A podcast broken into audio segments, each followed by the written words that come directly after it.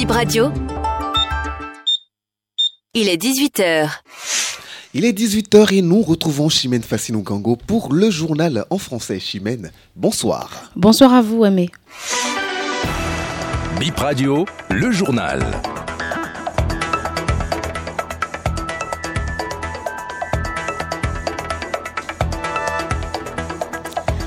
Bonsoir et bienvenue. Vous êtes sur la radio de l'information en continu, les grands as du journal.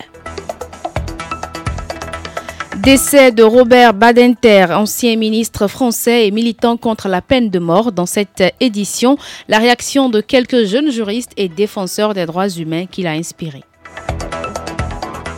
Accro Misreté accueille depuis ce matin une séance de salubrité. C'est le Clean-up Tour étape de Misreté. Un jeune homme risque 12 mois d'emprisonnement ferme. Déjà condamné quatre fois, il est accusé pour abus de, de confiance. Détail dans ce journal. À nouveau, bonsoir. Robert Badinter est décédé dans la nuit du jeudi au vendredi dernier. L'homme, ancien ministre, avocat, écrivain, très connu pour sa lutte contre la peine de mort, était âgé de 95 ans. Fort de son engagement pour la justice humaine, il a impacté plusieurs jeunes juristes, dont Konaïd Akwedenuje, béninois défenseur des droits humains. On écoute son propos sur le décès de Robert Badinter. J'ai l'impression que c'est la saison des grands départs. Jérôme Carlos est parti, Paulin est parti, il y a quelques jours le professeur Ado Tevi aussi est parti, et maintenant on apprend le départ du grand Robert Badinter, ministre de la République, brillant avocat, militant, écrivain, intellectuel euh, acéré, il part. Mais il part en nous laissant un grand héritage. Je le considère comme euh, l'homme qui a le plus travaillé pour l'abolition de la, peine de mort. C'est un acteur majeur de la justice, mais d'une justice humaine, d'une justice qui ne tue pas, d'une justice qui donne l'opportunité à chaque personne de devenir le meilleur de lui-même. Il part en nous laissant un héritage parce que, évidemment, la justice, c'est une œuvre éternellement imparfaite et qu'il faut toujours euh, travailler à la réchauffer, à faire en sorte qu'elle soit toujours vivante pour répondre aux besoins de, des, êtres humains. Donc moi je considère que Badinter pas, mais il reste, il reste par ses actions, il reste euh, euh, témoin de plusieurs choses et il nous donne le, témoin et il nous laisse maintenant le, flambeau. À notre tour d'inspirer des gens comme il l'a fait pour nous. Selon Fréjus Atidoglo, également juriste et défenseur des droits humains, le défunt est une bibliothèque. Il a mené beaucoup de luttes inspirantes et, continue, et constitue un exemple pour tous. Robin Banete, c'est pour moi le, père des, des, grandes luttes pour les droits humains. C'est celui qui a fait de sa vie une vie dédiée à l'abolition de la peine de mort. C'est également une personne qui a beaucoup lutté contre la discrimination. C'est euh, celui-là qui a lutté pour supprimer les discriminations qu'il y avait dans la loi fondée sur l'orientation de sexe, c'est-à-dire en France, la majorité sexuelle était différente par rapport aux homosexuels et aux personnes hétéro, hétérosexuelles. Donc pour nous, euh, c'est une bibliothèque qui est partie, comme on le dit. On aurait aimé qu'il reste encore un peu. C'est vrai qu'il est, est âgé et qu'il n'était plus vraiment dans les lieux mais vous savez, on a toujours besoin de ces personnes-là pour, se rappeler de l'histoire, pour penser à notre passé, voir tout un est parti et quelles sont les, actions à mener. C'est regrettable, mais c'est la vie.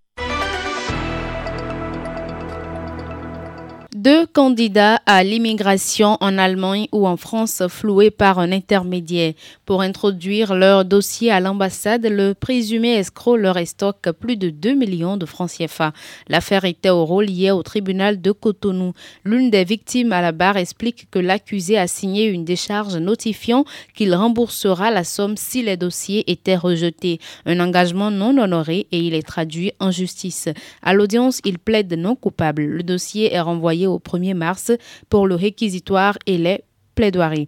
Une autre info justice, un jeune homme déjà emprisonné quatre fois se retrouve encore devant les tribunaux. Ce vendredi, il a été jugé pour abus de confiance. C'est une affaire de vente d'ordinateur.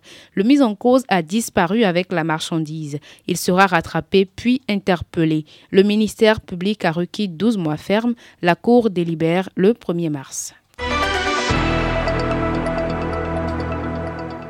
Ce journal se poursuit. L'esplanade de la mairie d'Acro-Misrité accueille ce samedi le Clean-up Tour étape de Misrité. Il s'agit d'une campagne de salubrité qui est à sa première édition. Collecte de canettes vides, chaussures usées et bien d'autres choses seront au menu de cette rencontre. Rock Arroton est l'un des organisateurs du Clean-up Tour. Certaines villes ont été identifiées, à savoir Adjara et Porto Novo, deux villes qui ont déjà accueilli l'événement. Misrité, dont c'est aujourd'hui le tour, Cotonou qui sera pour le 14 février et à Calavi le 17 février. Cette initiative en réalité regroupe un ensemble d'activités, à savoir des séances de salubrité qui nous permettront de collecter des canettes vides, des chaussures usées, des coupons de tissu, des bouteilles de boissons et d'eau vide. C'est aussi une opportunité pour les organisations de sensibiliser la population sur la protection de leur environnement, vivre dans un milieu sain. Et enfin, une opportunité pour les jeunes de ces organisations et ceux qui désirent participer au Clean-up Tour de se faire former sur le recyclage de ces produits collectés. Parce qu'il ne s'agira pas d'aller collecter, d'aller ramasser et d'aller les jeter. Il s'agira de trouver la formule de les recycler et donc de se faire accompagner par des experts dans le domaine afin d'apprendre aux jeunes à recycler ces objets récupérés. Le 17 février, ce sera le tour de la commune d'Abomey-Calavi. Il faut dire que c'est une initiative qui est ouverte à tout le monde. Toutes les organisations de jeunes peuvent y prendre part. Des jeunes n'appartenant à aucune organisation aussi peuvent y prendre part. Cette initiative est organisée par From 229, On finit par une note sportive, championnat professionnel de volleyball du Bénin. Les affiches du dimanche 11 février 2024, c'est-à-dire demain, comptant pour la huitième journée, sont connues. Chez les dames, à 14h, Énergie va jouer à Didia à Porto Novo. À la même heure, chez les hommes, Real Sport affronte Finance à Paracou. Et enfin, Énergie sera face à Didia à 15h30 dans la cité des Ainovi.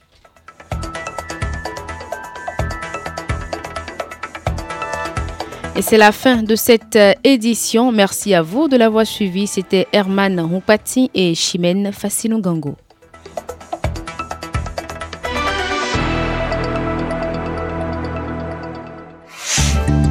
Bip Radio, la bonne info.